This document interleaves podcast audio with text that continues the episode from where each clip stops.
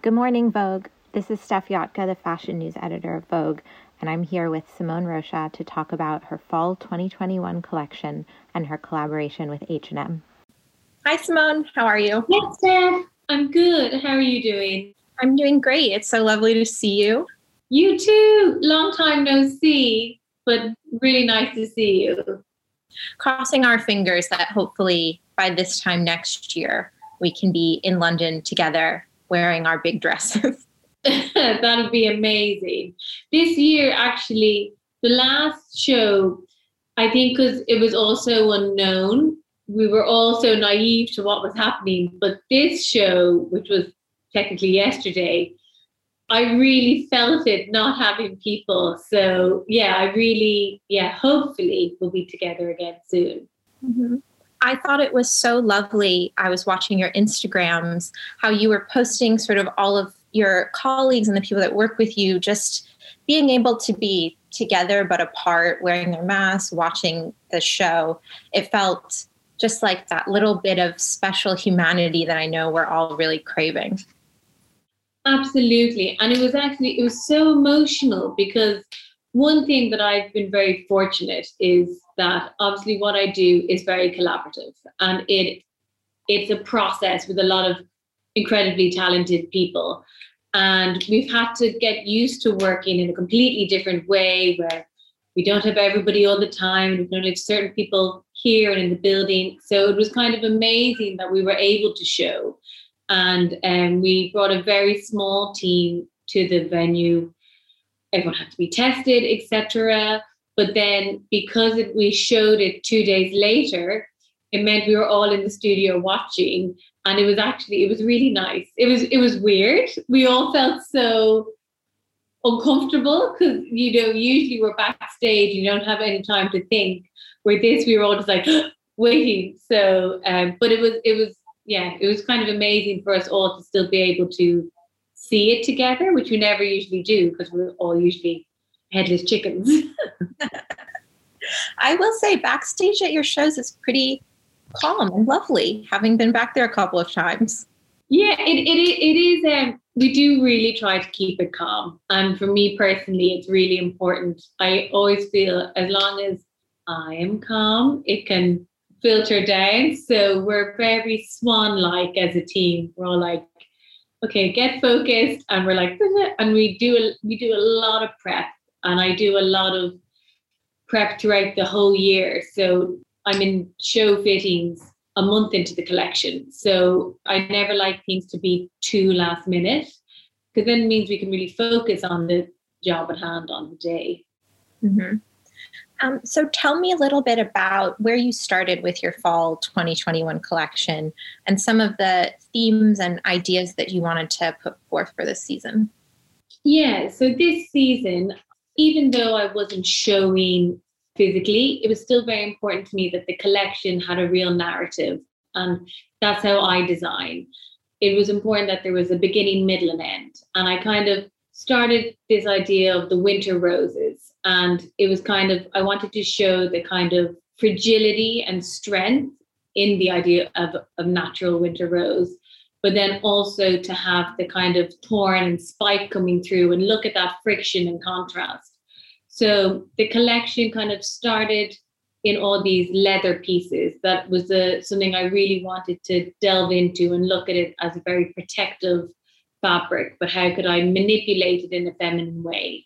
So I started looking at it really wasted, creating bulbous hips, looking at kind of more signature um, historical references that is in a lot of my work, bringing it into the sleeves. And then throughout the collection, the leather is almost broken down.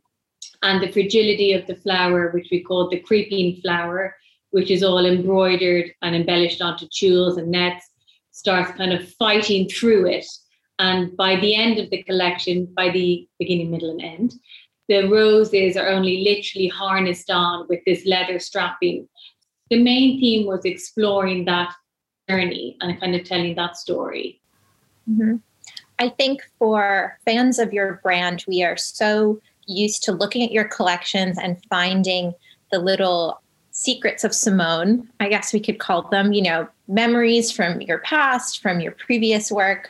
What are some of those little secrets that we could find if we're looking closely with fall? One thing that runs through all of the collections is a slight uniformity, and it's something I've always really gravitated to this almost school uniform. And we really, this time, built it into the narrative. And I kind of was looking at this idea of kind of order and education and how not like to educate people of my work, but to really put in a way that people can identify it. So, for example, the brogue, which is something that's very classic to me, and from the beginning of my collections, I've always had brogues to ground the femininity. And this time we developed it on a big rubber chunky sole, almost like a school shoe. Like I used to wear these shoes called kickers, and they were like, in hindsight, when you look back, like they were really high and they were like big chunky rubber shoe lace ups. So we kind of did a play on that, which is kind of like one of the secret codes. Um, the cotton poplin, the shirting was really important to kind of. I love the mix of the crisp cotton against the leather and that contrast and the the hard and soft and how the manipulation of something being so you know tactile and comforting as cotton poplin which is almost like the security of bed sheets you know? But then it's with this tough hard leather was really interesting to me. So that was another thing that kind of came through the collection and um, yeah the last thing that was really punctuating it was obviously florals. Is a floral sounds so like dressy, but like um, foliage and nature is something that I I always bring into my work. And this time we kind of put it in as embroideries, but then we kind of pushed it further and made it into these embellishments that then became earrings, then became trims, and that's another real like I think code of mine that kind of came through it. Mm-hmm. How do you work each season to make sure that while you're continuing your codes, which I think customers and fans really know the Simone signatures, but still innovating and giving something that feels fresh and new, but not sort of disassociated from your previous work? Absolutely. And it's something that I do quite naturally. It's actually, actually when I was in my master's, with Louise Wilson. Um, she said that I came to her with a with a real identity. She was like, "I get it. I get your identity. It's you know you're into pony kids, you're into lads, but you're also into femininity, and it's all about this friction and contrast. And I understand that's you. And I and I've you know I've always been like that my whole life. You know, and it's been my personality, and it's also been my work. And she said to me in college, you need to go and go to the library and you need to look at things that you would not look at normally. You know, you need to go and look at dresses in India. You need to go and look at porn. You need to go, you can't just keep going and looking at Ireland, you know, and it was really, it really stuck with me. Like it's 12 years ago now, but it's something that every season I have to look at something new and I have to think, you know, something that people would be like, oh, well, that's not Simone, you know, or they won't associate with me. I'm like, but when I look at it, how does it make me feel and how can I translate that into dress? So with this season, I was really interested in this idea of we were looking at this, you know, punk spirit that we kind of I thought of them more as fragile rebels. And it was it was not wanting to echo or reference punk as a narrative, but take that spirit into what I do and push it forward and go, how can they come together? And every season I, I try to do that in some different way. And sometimes it's about being more aggressive, sometimes it's about being more still and reflective. And this particular season, I was really harnessing, I think, my own emotion, and was all feeling quite like caged animals and wanting to come out of it strong and protective and with this almost fragile armor. So, yeah. Do you have any personal favorites? I think it's really invigorating as a follower of fashion to see a designer wearing their own work. It just edifies the whole idea behind a collection and it helps you believe that the designer believes in what they're offering. And so, you know, what are the pieces that we're going to see you in, hopefully in person sometime soon? Yeah, well, absolutely. The leather coat from Look 2. I'm obsessed. I was like, I just need to wear that coat now. I need to put it on right now. Because it also, for me, it's a fabric and a narrative I haven't done before. So I'm super dying to wear it. Um, and I and actually the, the the tiny little crop leather jacket from the first look I think is amazing. And I love I love volume. I wear a lot of volume myself, and I love that it's gonna kind of cinch it all in. That then it's gonna exaggerate that, and the kind of we did them really mini and really cropped, almost echoing like an empire line, which was kind of looking at something that is more historical, but bringing it into this narrative. So yeah, I can't wait to wear those the pieces that I'm like, yeah, need. what was it like working on your H&M collection, which is really a greatest hits of Simone, concurrently or thinking about it, doing press for it in the process of building this collection? You know, did it inform how you look at your own work and maybe push you to try some of these new things like the leather and the silhouettes? Absolutely. I couldn't agree more. With H&M, it has been an amazing opportunity to really solidify my signatures and for people to under I wanted people to understand my narratives and inspirations and where my work comes from because it is so personal to me. And I want to be able to share that in a way that felt really authentic. So I really put everything into the collaboration, you know, and I really wanted people to feel that they could wear the H&M pieces with Simone Rocha pieces and, you know, they'd have the time to appreciate them and wear them over and over again and also to be introduced to it. And it's not as scary, you know, but absolutely it made me want Simone Rocha to go another step forward. And it, it like it never even occurred to me to design a collection related to what I did to H&M. It was almost like an antithesis to it, you know, especially to just for me personally to be able to push forward, look at things in a new perspective and to keep growing, you know, and the collaboration has marked my first 10 years in business. And then, you know, it's almost thinking about the next 10 years and what I can bring to the table and what stimulates me. Because I the way I work is if it stimulates me, I really believe others will feel it. It gave me a good little push push in the right direction. I have to say when the images came out from your H&M collection lookbook. I don't think I've ever received more text messages from friends saying, which dress are you going to buy? Should I buy this? Do you want the headband? If I buy the earrings, can you buy the headband? And then we can swap and the bows and the shoes. I mean, I think people are really excited to have sort of a, a new opportunity to access your archive, but also I think one of the biggest fetches that fashion people always have is when something comes out in a season and it's not reissued and you can never buy it again and you spend hours and hours you know looking on secondhand stores and trying to figure out who owned it.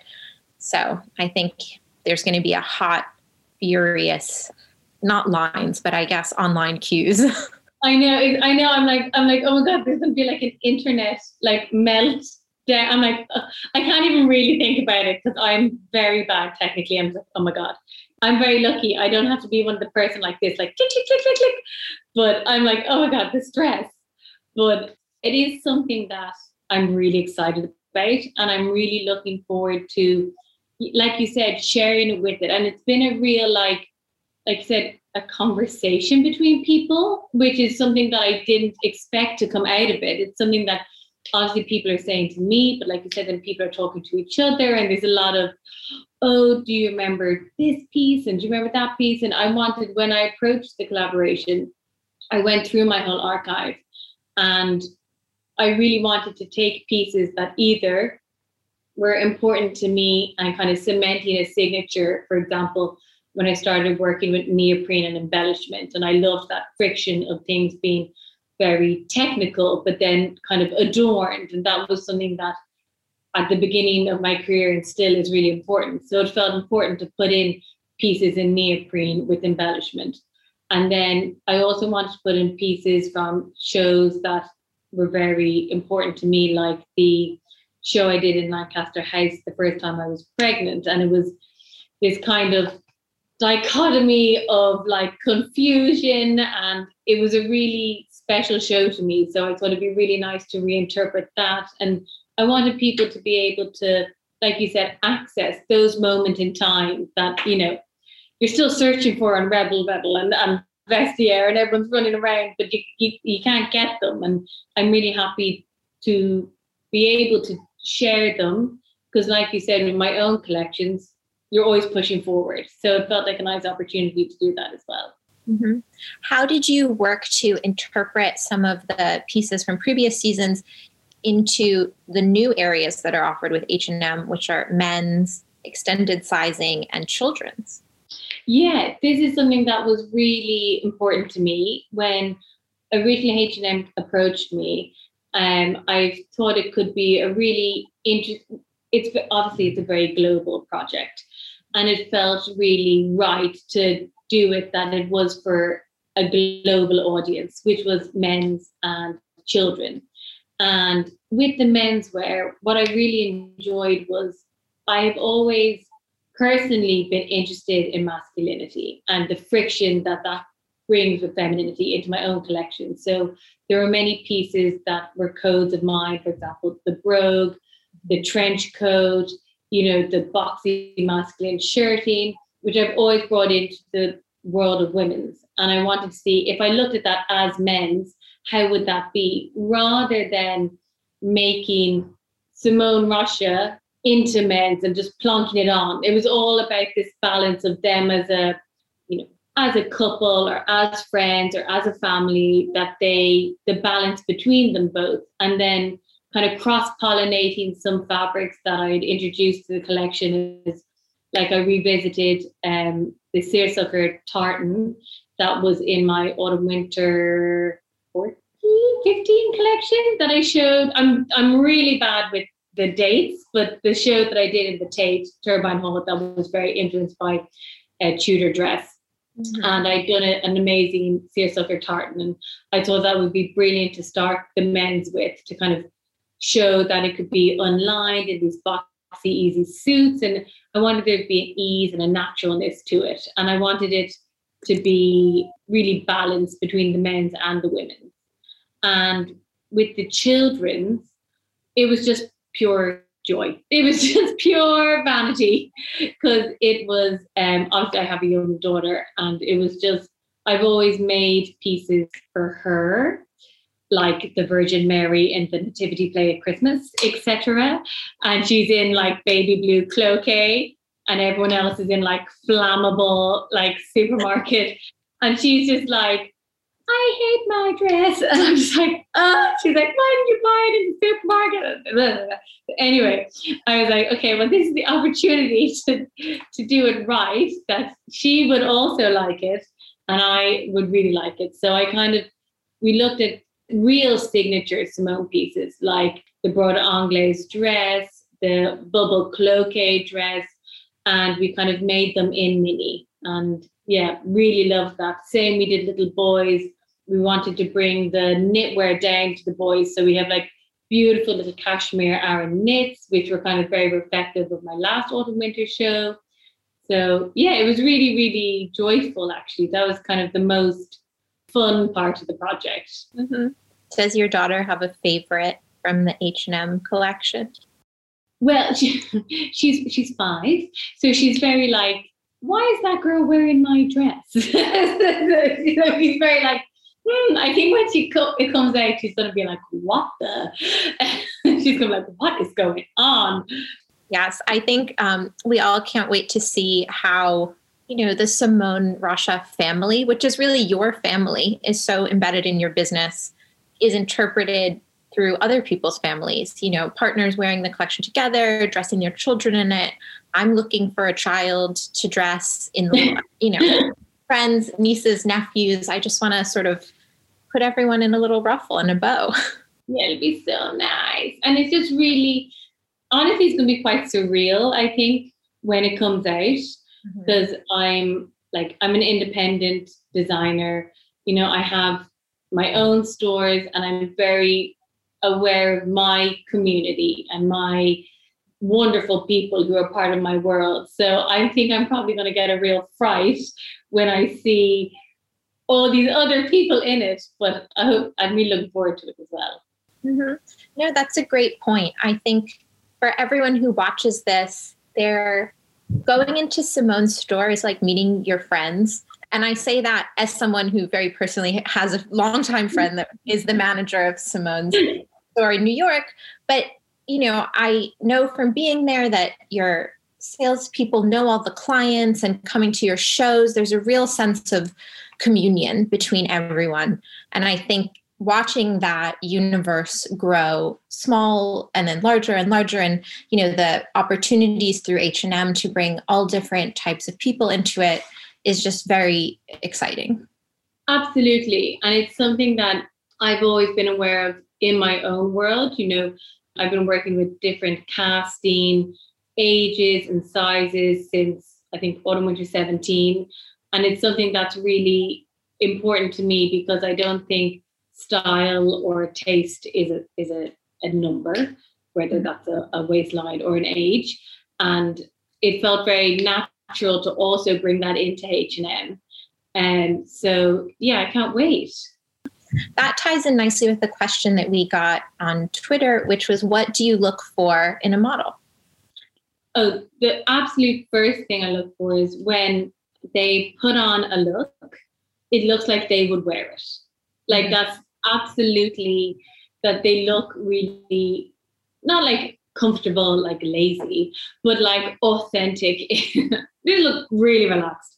No, like I always feel like they have to look like they would wear it and they feel like natural in it. And that could be, you know, whether the season is more fragile or this season was more teenager grumpy, you know, and it's really important to me that they feel really natural in the clothes. Like the clothes integrates with them.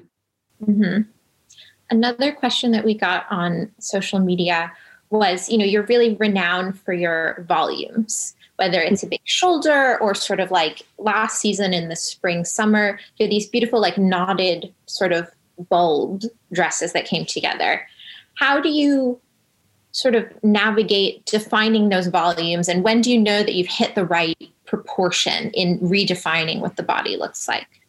That is something that really excites me working with volume and it's something that it starts with the material. So it always starts with if if i know that i want to create something with volume i start looking at okay is it going to be a structured tulle is it going to be a silk taffeta is it going to be a structured satin? And then it's all about playing with it on the body, playing with it on the stand, and looking at it as a 3D physical thing.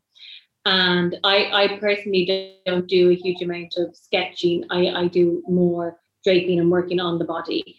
And um, so with the volume, for me, it's it's honestly it's all done by eye, and it's all about really, really looking and really kind of thinking about the balance, thinking about the proportion, thinking about when it's parts of it is transparent or tr- parts of it is solid, then what does that do to the eye? And yeah, it's something, it's just something that honestly I feel I do by looking. It's really important. It's it's not a unfortunately there isn't a formula, but it is it yeah, it's something that I really do by eye actually.